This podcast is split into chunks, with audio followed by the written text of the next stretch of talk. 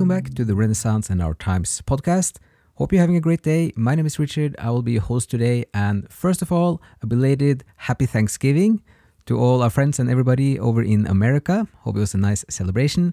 And today we're going to talk about, uh, especially a recent video this week from uh, Jonathan Pageau and John Vervaeke, where they talk about uh, angels in scientific terms, but in a deeper sense, they talk about the reality of immaterial existence or the existence of immaterial reality. So it's very interesting because they, in some sense, they go straight to the, to one of the deepest points that are most foundational for your own thinking, your own apprehension of the world, and also, in some sense, in a wider sense, sense uh, the, like a culture or civilization, how you view this topic.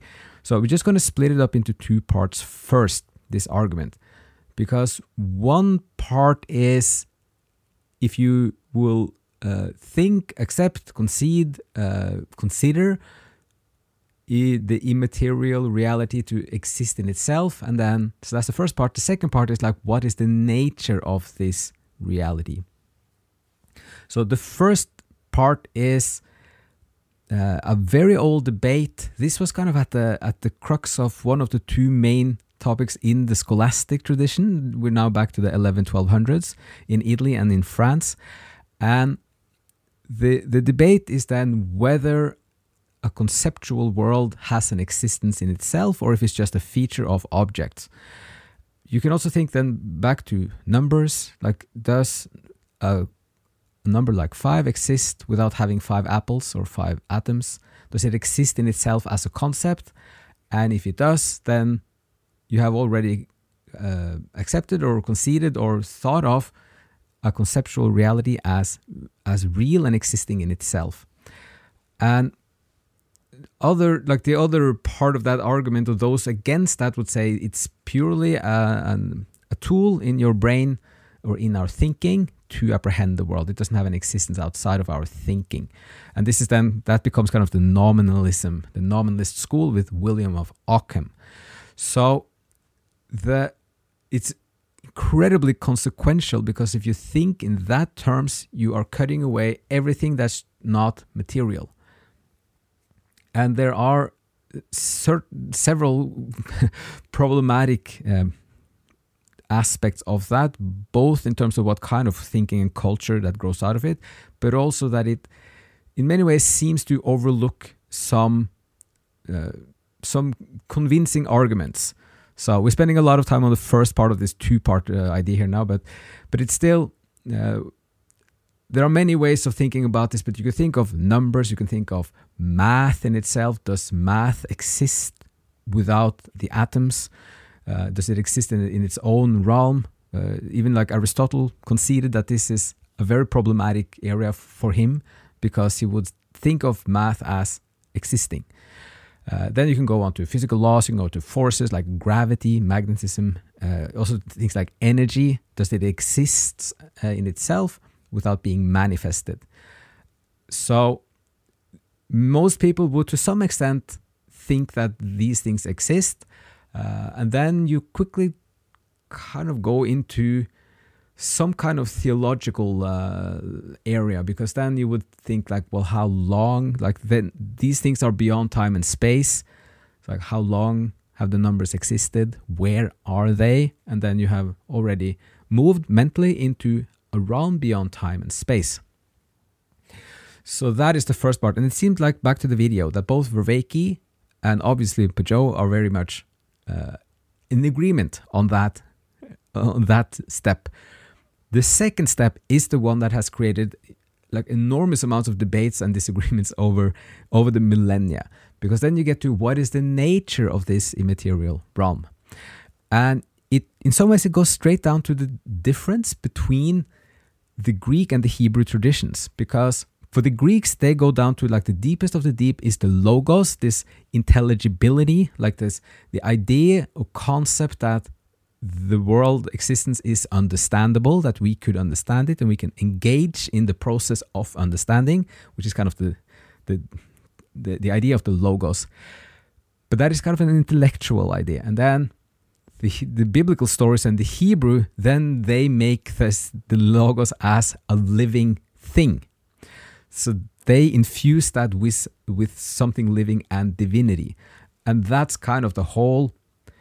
Uh, in some sense, that's kind of how the Greek and the Hebrew, in the beginning at least, have two different sources almost, and then how they come together is very much the story of of uh, European history the last two thousand years, and you can really then go back to the early earliest Greek church founders and also some of the of the the Hebrew philosophers who tried to take some of the Hellenistic Greek philosophy into their into their world and cosmology, and then also the the Greeks, the Greek philosophers, trying to take the biblical stories into into their world.